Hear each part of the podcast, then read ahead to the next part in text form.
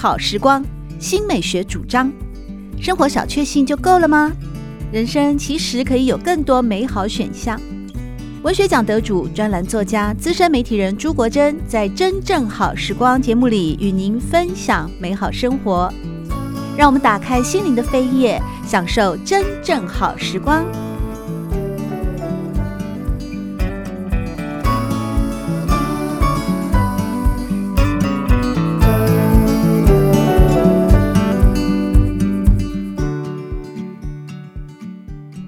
朋友们好，欢迎您再度回到《真正好时光》的节目当中，我是朱国珍。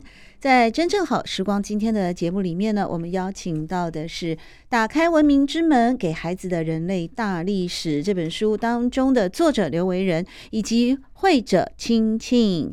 在这本为孩子而写的人类大历史呢，透过寻找文明进展的关键钥匙，让我们从一百五十万年前一路走来，来看看人类如何从已知用火这件事情，进展到现在拥有各种资讯的现代社会。比方说呢，在过去呢，中国历史上的炼丹术，哎，最后居然变成了烟火；而贝壳可以用来买东西，也就是现在的一个货币交易的起源。甚至于一场鼠疫，让人类开始怀疑生命，也激发了创作的灵感。没想到吧，文明的出现竟然都只是刚刚好而已，刚好在那个时间，刚好碰到那件事，刚好有人想到了方法，于是就有了我们现代的生活。刚刚好吗？所以为人，我们现在来聊一下前面的节目啊。你有跟大家讲一四呃一四九三年的哥伦布大交换，那个时候，呃，他就因为他的地理不好，因为他的数学不太好，所以他开了一艘，他带了一艘船的人就出去了。其实，在历史上的很多的偶然哦，我印象最深的，嗯，我想疾病应该也是会是一个你完全不知道它为什么会发生的。比方像现在的 COVID-19 一样哦，那我们过去其实二零零三年在台湾也经历过 SARS，那甚至更久以前呢，在《打开文明之门》这本书里面，你也提到了过去曾经发生过的黑死病。那黑死病这个部分呢，呃，你怎么看呢？放到这本书里面，那特别是它是一个疾病吗？那也造成了非常严重的，在那个时候的一个一个。每家每户几乎都有染病死亡的过程。那亲戚在画这样的绘嗯绘图的时候啊，会不会觉得很暗黑啊？嗯，我我画的蛮开心。为什么？因为那时候编辑就不会管我要做什么，他说你就把它画的暗黑一点好了，所以我就很愉快的画了很多飞来飞去的鬼魂。鬼魂？对，阿飘，没错，就是不用不用，而且不用画真人。哦，对，这个是不用画真人，也不用去参考任何就是正式的文献。对，我想画什么就画什么。那在这个黑死病的那个哦，在书里面是这样想，其实它就是呃，西元一三四七年到一三五三年的时候啊，几乎每户家庭在欧洲吧，哦，是鼠疫嘛，在那个时候是第一次的一个传染病的大爆发吗？其实不是哦。哦，呃，在其实。疾病是这种东西，疾病就是一个只要你人聚集够多，嗯，啊，那它势必就是会出现的东西，嗯，时间早晚而已，嗯，这就是以前以前我们在做学那个传染病学或者微生物学基础的时候一定会学到的东西，也不止人啦，哦，对啊，任何生物树长得很密，就整片就死整片这样，对，疾病是没办法没办法没办法阻呃阻止它来，你只能阻止它传播。然后这就很好玩，因为其实好，这本书其实是有上下两集。对，好，然后他呃，我们现在看到，所以下集是会告诉我们处方间吗？我们会讲到就是那个 现在的疫苗，就是各种卫生习惯的出现。那古代人不知道洗手嘛，然后也不知道戴口罩啊。那然后他们有口罩这种发明吗？Mask？其实中世纪就有，口罩非常非常的早，而且是它是一个很很神奇的一些人类的。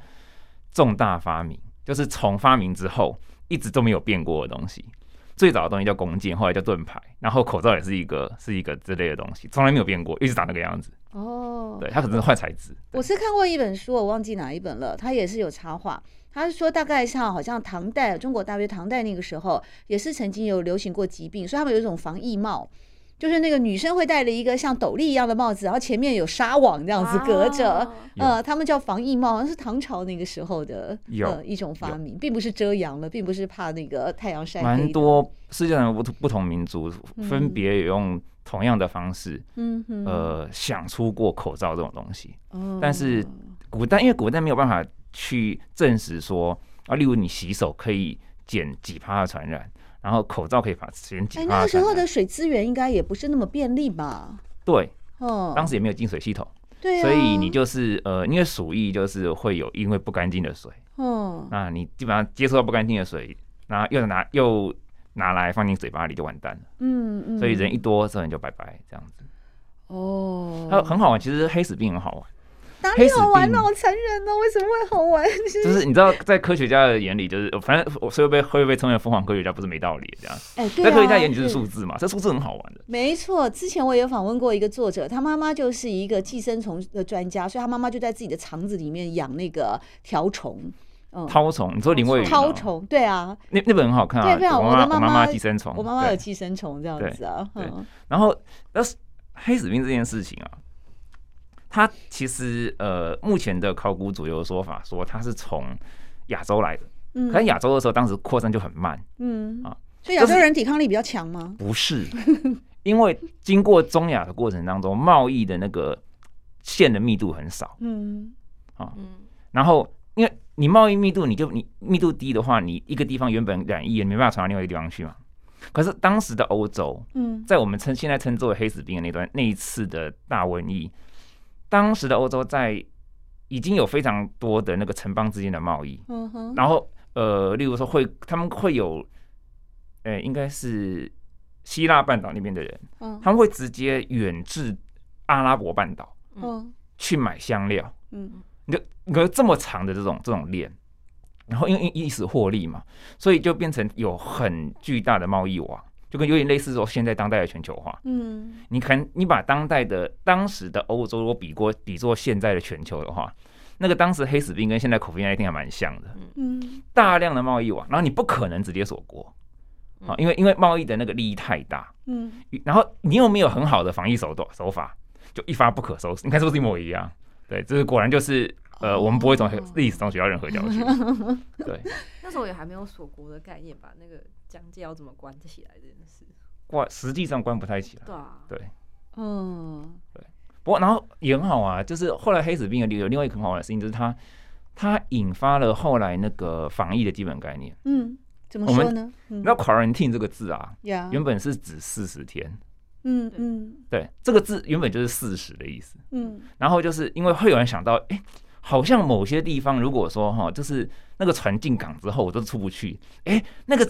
港口就不会有问题耶，他就想哎，会不会有因果关系啊？好，那我们把我们把船进港之前啊，通通不进城市之前，通通锁在那个港口一定时间，对，那也许就可以减少疫苗那个那个疫情扩散啊。后来就发现果然如此之后，后来就变成了一个标准程序。嗯嗯，对，是。那同时呢，呃，在这个是哦，这个黑死病是发生在大概十四、十五世纪嘛，哦。那接下来就哥伦布的船就出去了，他从一四九二年开始航行哦。那也因为他到了南美洲，所以后来就把那个美洲的南美洲的食物，像马铃薯带回去了欧洲。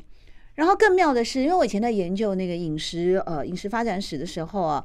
有看到，其实现在欧洲人、美国人吃薯条啊、吃薯泥几乎是家常便饭。原来呢，欧洲以前是没有马铃薯的，在这本《打开文明之门》的书里面也有提到，为人也有提到啊。但是后来呢，那个马铃薯就成为了欧洲人的主食，特别是爱尔兰人。所以在那个一八四五年到一八五二年的时候，爱尔兰的大饥荒嘛，就是因为马铃薯染病啊。对。就没有办法啊，那个马铃薯都他们没有主食了，所以死了一百多万人，一百多万人离家出走，然后整个那个爱尔兰的经济也就崩溃了嘛。他就本来是在英国还当时还有举足轻重的地位，但是因为经济亡国了，所以到后来就一蹶不振了。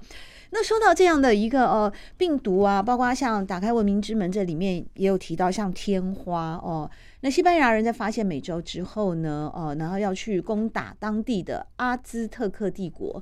就是美洲中美洲，中美洲的，嗯，对，中美洲的文明过去其实也曾经辉煌过，玛雅文化啊等等的啊，这本书里面有提到吗？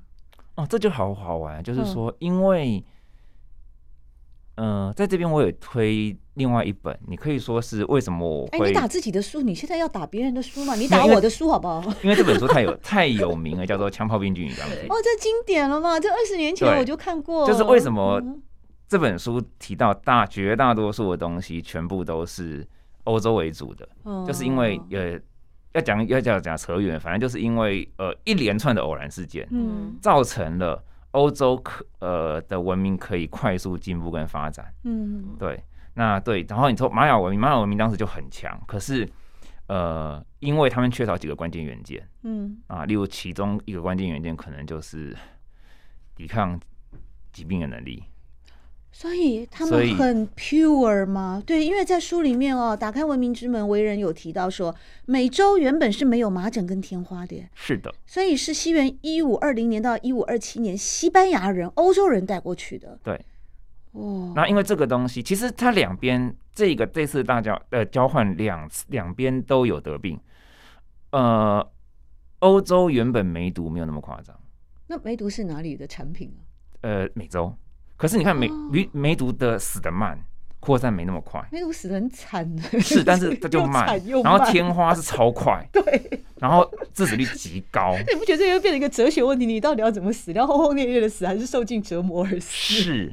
那可是如果你要确实的有效减少人口，哇，这句话超级残忍的。当然天花很强啊，所以就是两边疾病交换之后，衰的是那个美美洲人。嗯，对，就就这么简单。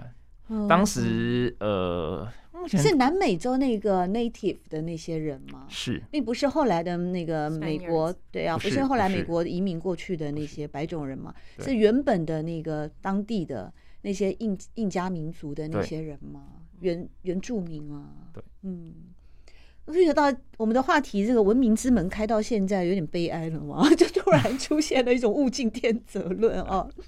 那在这里面呢，其实呢，呃，作者刘维仁呢，不仅仅是就一个在文明发展的过程当中啊，有许许多多的偶然，呃，许许多多的像是呃，从那个。嗯，海上的贸易啦，哦，地理的发现啦，甚至科学的革命啦，启蒙时代还有工业革命啊，呃，美国独立的战争跟法国革命啊，那当然也会改变了人类的许多的，嗯，我们现在所看到的，其实在过去它有很多地方是都是偶然发生，包括。也许疾病也有它的某种隐喻啊。那我们说到一个文学的部分哦，在这里面呢，呃，打开文明之门，那要讲到文明的发展啊，文艺复兴啊，文艺思潮啊，文学的发展，这这个肯定功不可没嘛。啊，不好意思，因为本人是学文学出身的，所以我是一个文学有用论，而且文学至上论的这个永代的永代的分子，强烈强烈的这个爱好文学主义者啊。那在这里面，我也很好奇，亲近当你画那些呃阿飘啦、黑死病啦、哦工业革命啊，还要去参考什么笛卡尔啊、牛顿啊、古人的长相的时候，你画到这个文学这一章的时候，文艺思潮啊，跟这个呃文学发展的这一章的时候，有没有会觉得一股凉风、清凉自在的美好的感觉呢？其实我觉得蛮有趣，因为那时候刚好选出来的书都是我自己很喜欢的经典。哦，oh, 就是因为我本身也是文学爱好者，小时候就是书虫，所以呃，那我们同一国的，啊，肯肯定是是，所以那时候就是有机会用自己的方式，而且因为是给呃比较年纪轻，不是年纪轻，就是比较小朋友的人看，所以有时候会希望用一个更可爱的方式，或是自己的风格去诠释那个书里面的故事的形象，嗯，然后也会想说去找一些比较。关键的元素去表达那个文学想要表达的事情，所以其实画的也是蛮愉快的。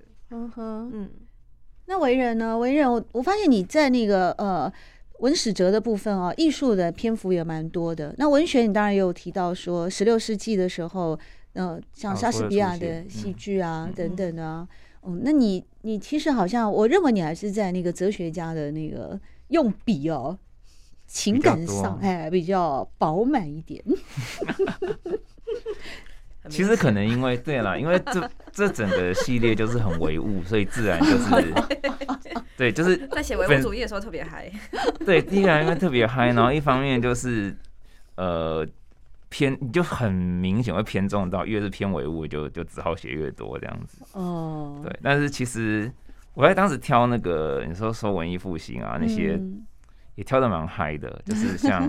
唐吉诃德，唐吉诃德超棒的。唐吉诃德原本根本是恶搞文学，在那个年代，哎，他现在是经典，《t a n k y a c t e》这是必读的经典了。嗯，冒险文学啦，旅游文学啦，呃，奇幻呢，都会提到他。对，但其实他一开始啊，就是我们这样想，就觉得一开始是塞万提斯又发生什么事了吗？没有，他一开始很好笑，就是呃。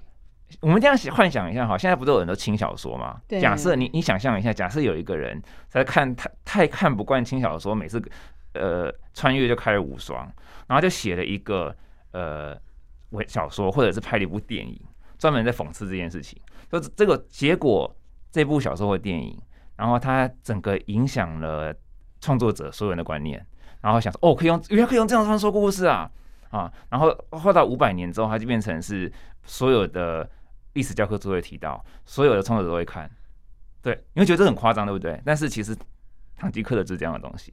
唐吉诃德尤其他在前几章的时候，全部每一章都是讽刺，就是讽刺一些武侠小说里面的内容。对，对，就是说什么啊，我精神，我美丽的 s a l t i n i 啊，什么这种东西，就是他 就故意讲一些一些很白痴的话，嗯，把当时那种言情小说，就当因为都是武侠小说，对的那种夸张东西，再夸张很多倍。然后，可是他这样子做的时候，那个呃，戏剧性就出来了，或者说是要说我们文学说象征性的东西就出来了。嗯，那其实就变成了呃，读者看到的已经不光是只是在讽刺，嗯，而是看到说啊，原来人类喜欢看这样的东西，嗯，就会看到人性的东西。对对。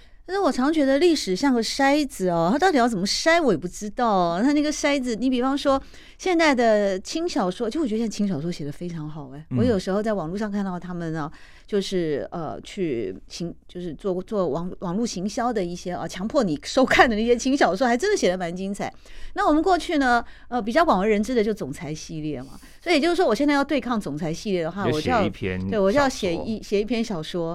然后怎么样来那个呃，怎么小丑化总裁这样的角色嘛？可是我可能会被所有的读者骂翻的，因为总裁在他在很多的这种呃轻小说爱好者的心目中，他已经是一个高大上的代名词了嘛。那是一个美好生活以及幸福未来的想象了。我如此摧残他们的 总裁，我觉得我可能还在活着的时候就会不得。你这样让我想到 另外一本，我这他没有收录到书里面，在专栏的时候有提到，有一本更好玩的书叫《甘地德》。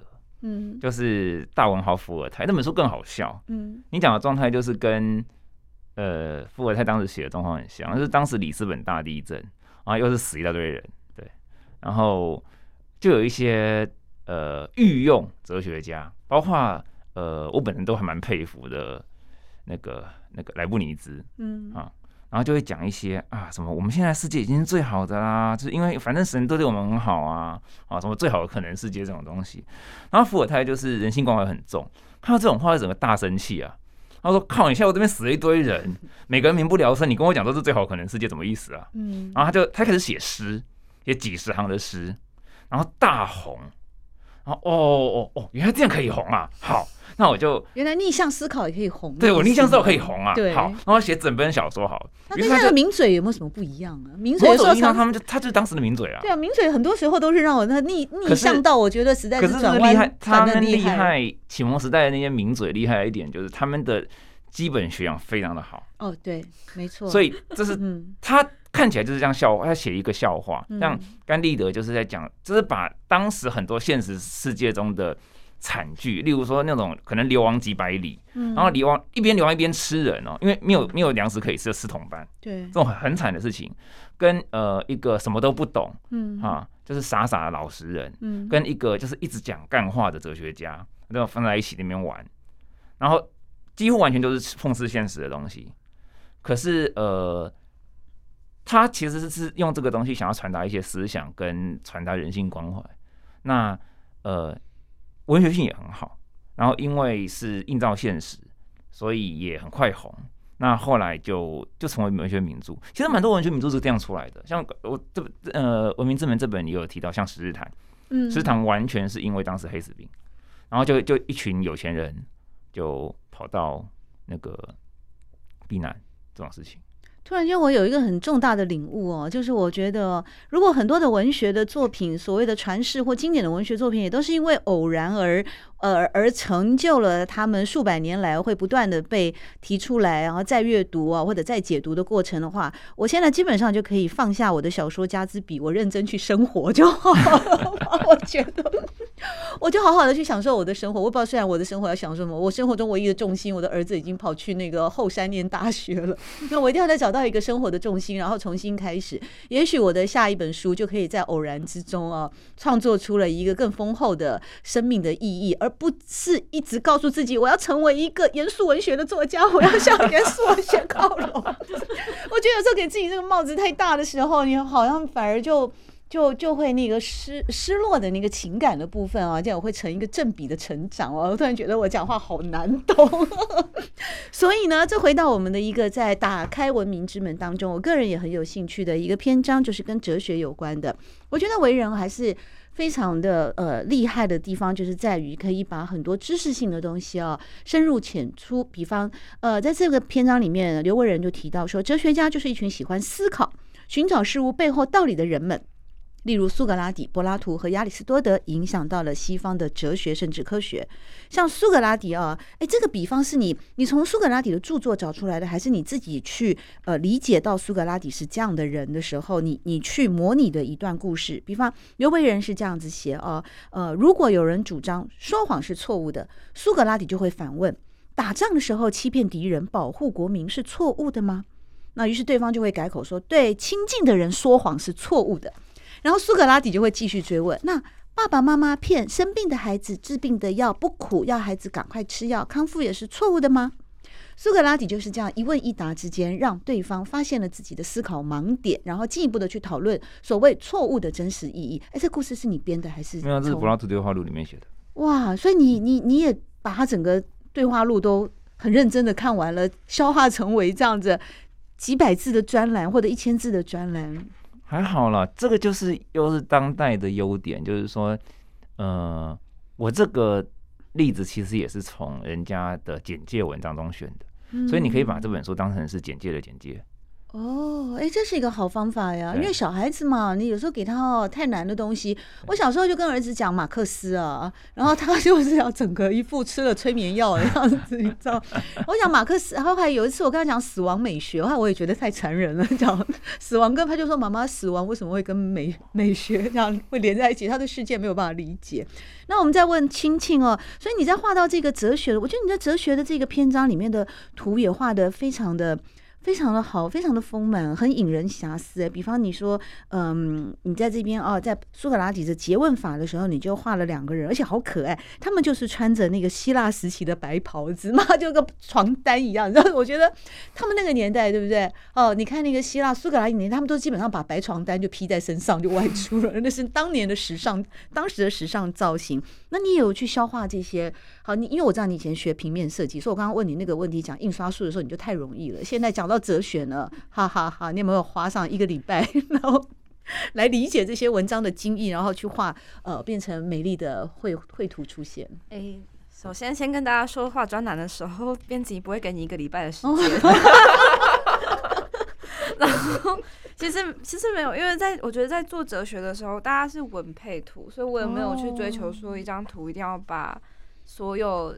文章里面的东西讲出来，比较像是希望他在旁边可以让你去更理解他发生什么事。嗯，所以我也只是选了一个，可能去做一个选择，说这篇它的呃大重点是什么。例如说，像像苏格拉底的那个诘问法，就是一个很爱顶嘴的人，所以我就画了很多的对话框。嗯，那柏拉图的洞穴寓言，所以我就其其实也只是想表达那个影子。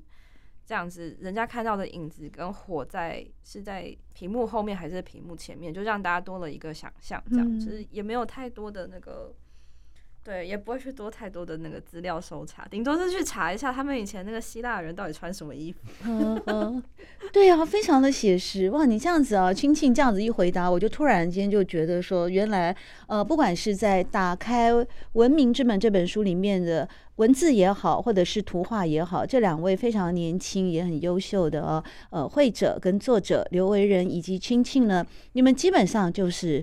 才华洋溢了吧？然后就，哎，我真的觉得很难哎，这个绘图啊，怎么可以去消化一些文字上哦这么有背后有很大的辐射的意义，而且还要去思考的那个很很很广大的那个知识性的东西，然后变成。